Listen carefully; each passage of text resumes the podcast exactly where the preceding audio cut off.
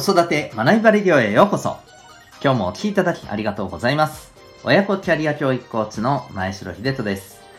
子供の才能強みを科学的に発見。本当に目指したい目標を実現する方法を学び、コーチングで実践。変化の激しい今、未来において必要な人生を切り開く力を伸ばす。そんな親子サポートをしております。このチャンネルでは、共働き子育て世代の方を応援したい。そんな思いで子育てキャリア、コミュニケーションに役立つ情報やメッセージを毎日配信しております。今日は第607回でございます。やりたいことを知るだけでは行動につながらないというテーマでお送りしていきたいと思います。また、この放送では、ママの笑顔が子供の笑顔につながる、正午ベビーシッター施設長の正午さんを応援しております。はい。それではですね、今日は、えーやりたいこと、ね、えーこの話からちょっと始めていきたいなと思います。まあ、お子さんにも、あの、大人にも言えることだと思いますので、えーまた生き方とかね、あの、本質的なところで非常にあの大事なところだなというふうに、え改めて思ったことをちょっとお話していきたいなと思います。やりたいことを見つける。これ大事だっていうことを、こうまあ、もういろんなところで言われてますよね。で、子育て中の方も、まあ僕もそうですけれども、えーやっぱりこうお子さんにやりたいことを見つけようみたいな、えーお話をするんですけど、でもどうでしょうか？なかなかやりたいことって見つからなかったり、うん、あるいはもうやりたいことなんかないよみたいなね ところだったりどうしたものかなっていうふうにね、えー思ってらっしゃるあの親御さんも多いかもしれません、うん、またあのご自身のところで考えたとしても、まあ、やりたいことって本当なんだろうなと、まあ、私たちの場合は、えーお子さん以上にある意味目の前のね生きるために必要なことっていうものを日々ねやっぱりこう頑張って向き合っているわけですからやりたいことなんか考えてる場合じゃないだろうみたいなね、えーところもあるかもしれません。このやりたいことってなかなか厄介ですよね。大事だなということはなんとなくわかるんだけれども、えーでもなかなかつかめないと。うん、で、まあ、それについて、まあ、今日のテーマなんですけど、やりたいことをね、追い求めるでは、まあ、なかなかですね、モチベーションや行動にはつながらないと思うんですよ。まあ、一瞬や一時期ではつながったとしても、いね、あの継続的にはなかなか厳しいと思うんですよね。でそれはなぜかというと、やっぱりこう見るべきポイントがあの違うと、うん、いうふうに僕は思うからなんです。で、えー、とちょっとこうあの話が少し、えーずれますけれども、えー先日のあの放送回でもですね、えー触れましたあのタレントのめぐみさんのおまたお話をちょっとねさせていただきたいなと思います。えーもう本当にこの方久しぶりに、まあ、ちゃんと今改めてこういうことされてるんだなっていうのをインタビュー記事を知って僕すごくあのいやーなんかかっこいいなというか共感できるところもあるななんてね個人的にも思ったりしたんですよね。うん、えっ、とまあ彼女今どういうことをねされていらっしゃるのかというとですね、えーまあ、もちろんまずあの俳優さんとしてね頑張っていらっしゃると。あのドラマにもね、えー出ていらっしゃいますしね。僕あの余談ですけどね先先日というと結構前ですかね。あのこれはドラマじゃないんですけれど、えーちょっとごめんなさいね、番組名をですね、出演してしまったんですけど、あの、まあ、あの番組の企画の中で、よくこういうママさんいらっしゃいますよね、みたいな、なんかちょっとこう、なんていうんですか、えー幅を利かせてるようなね、例えば子供のあの習い事とか、そういうところで幅を利かせてるママさんってこういう方いませんか？みたいな、なんか再現ドラマみたいなところで、その幅を利かせてるママさんの役をやってらっしゃったんですけど、もうやりすぎ感がすごくて、こんなママさんさすがにいないだろうっていうツッコミが入るぐらいの感じで、もう振り切ってやってて、でもそれが僕はすごい見てて、あの、楽しかったんですよね。うん。なんか、やっぱりこう、あの、エンターテインメントとしてのこの演技っていうところをきっとね、あの、振り切ってやってらっしゃったんだろうな。だから、なんかめぐみさんってこうやって改めて見るとすごい面白いあの方なんだろうななんてね、その時にもすごく思ったんですけど、えーまあ、そんな風にね、あの俳優もすごくあの生き生きと頑張ってらっしゃるなっていう、えー、ところを感じていて、まあ、そんなね、俳優業も頑張りながらですね、で、子育ても、まあ、彼女されて、えー、らっしゃっていて、もうだいぶお子さん大きくなったみたいなんですよね。で、えー、そこに加えてですね、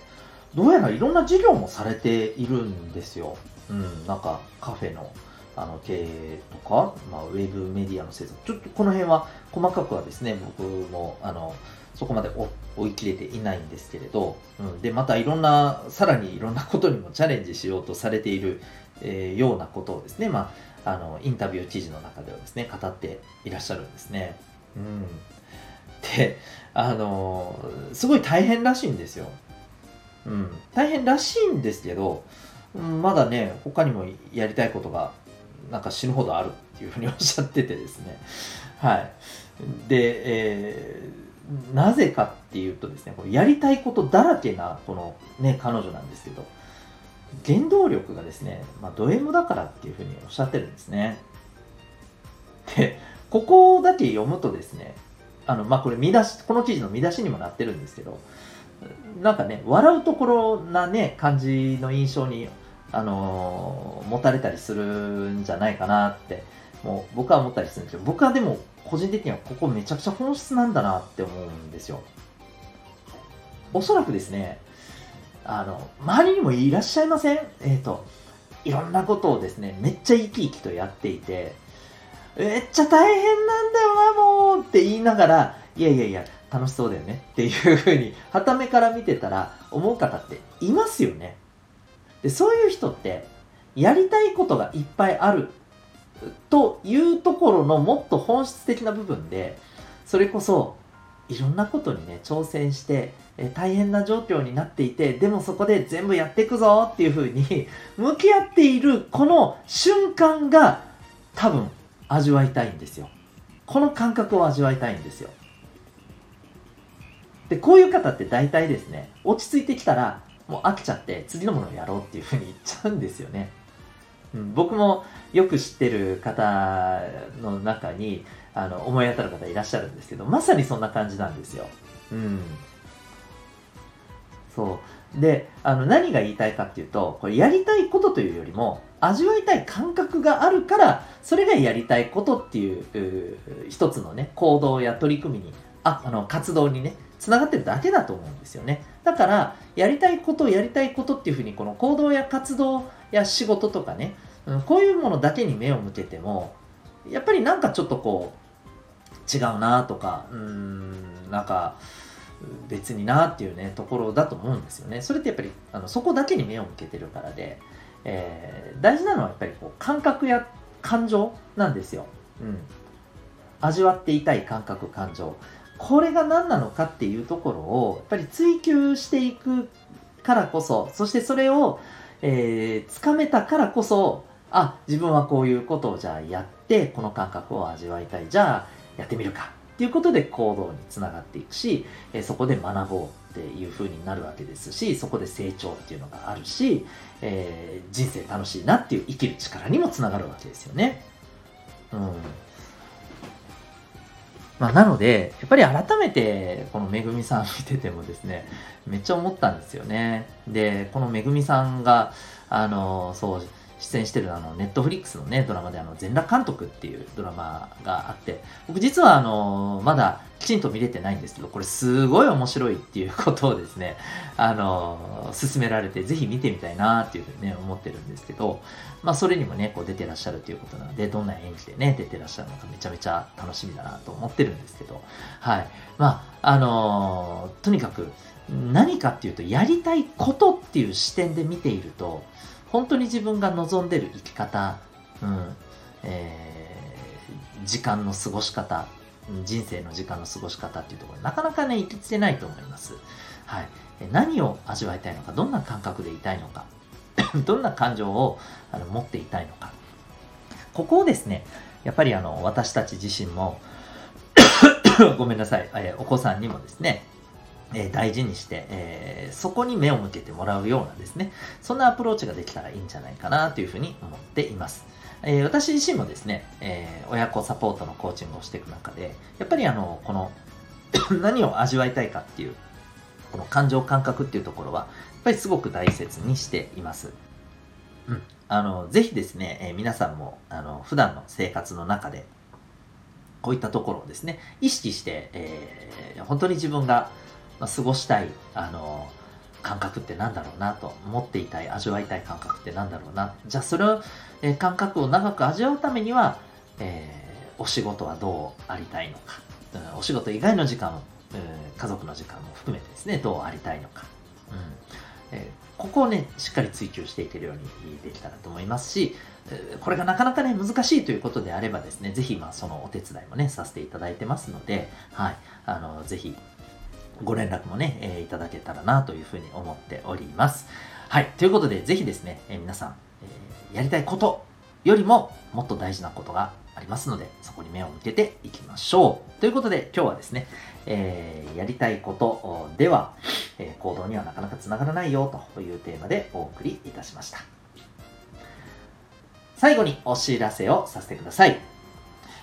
まあ、自分がどんなこう感覚、感情を味わいたいかうん、これを知るための実はですね、えー、ものすごく大事なポイントがですね、自分の特性を知るっていうことなんですよ。自分の特性っていうと、えー、すごくざっくりしてますけども、例えばこれはコミュニケーションの取り方や、えー、意思決定、え考え方、うん、あの五感の使い方、えこういったところがあります。つまり脳のあの様々な機能の中のそれぞれの特性を知るということですね。これを知ることによって、自分ってこういう風な、え感覚感情こういう状態でいるのが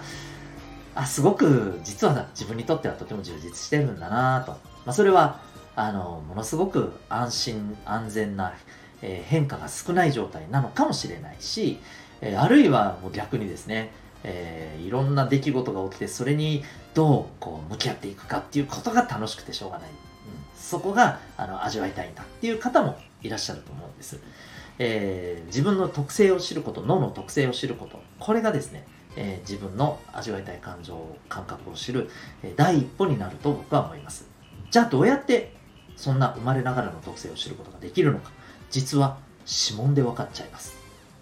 はい。えー、これはちなみに占いではなくですね、えー、ヨーロッパで200年以上研究されてきた、えー、ことをベースにした極めて科学的なメソッドでございます。え指紋ナビ、指紋の研究、指紋の分析だ、えに興味がある方はですね、えー、ぜひ、